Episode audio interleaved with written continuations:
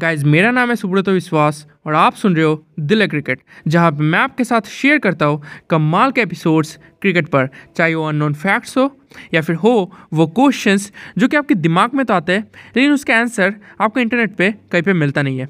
और अब वो एपिसोड जिसका आप इंतज़ार कर रहे हैं।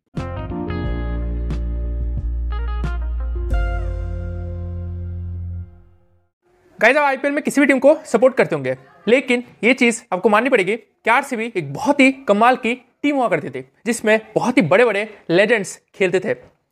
लेकिन दो हज़ार अठारह में क्रिस गेल का पंजाब किंग्स में जाना, एबी डिविलियर्स का रिटायरमेंट होना, विराट कोहली का कैप्टनसी से हटना और युजवेंद्र चहल का राजस्थान रॉयल्स में इंक्लूजन होना,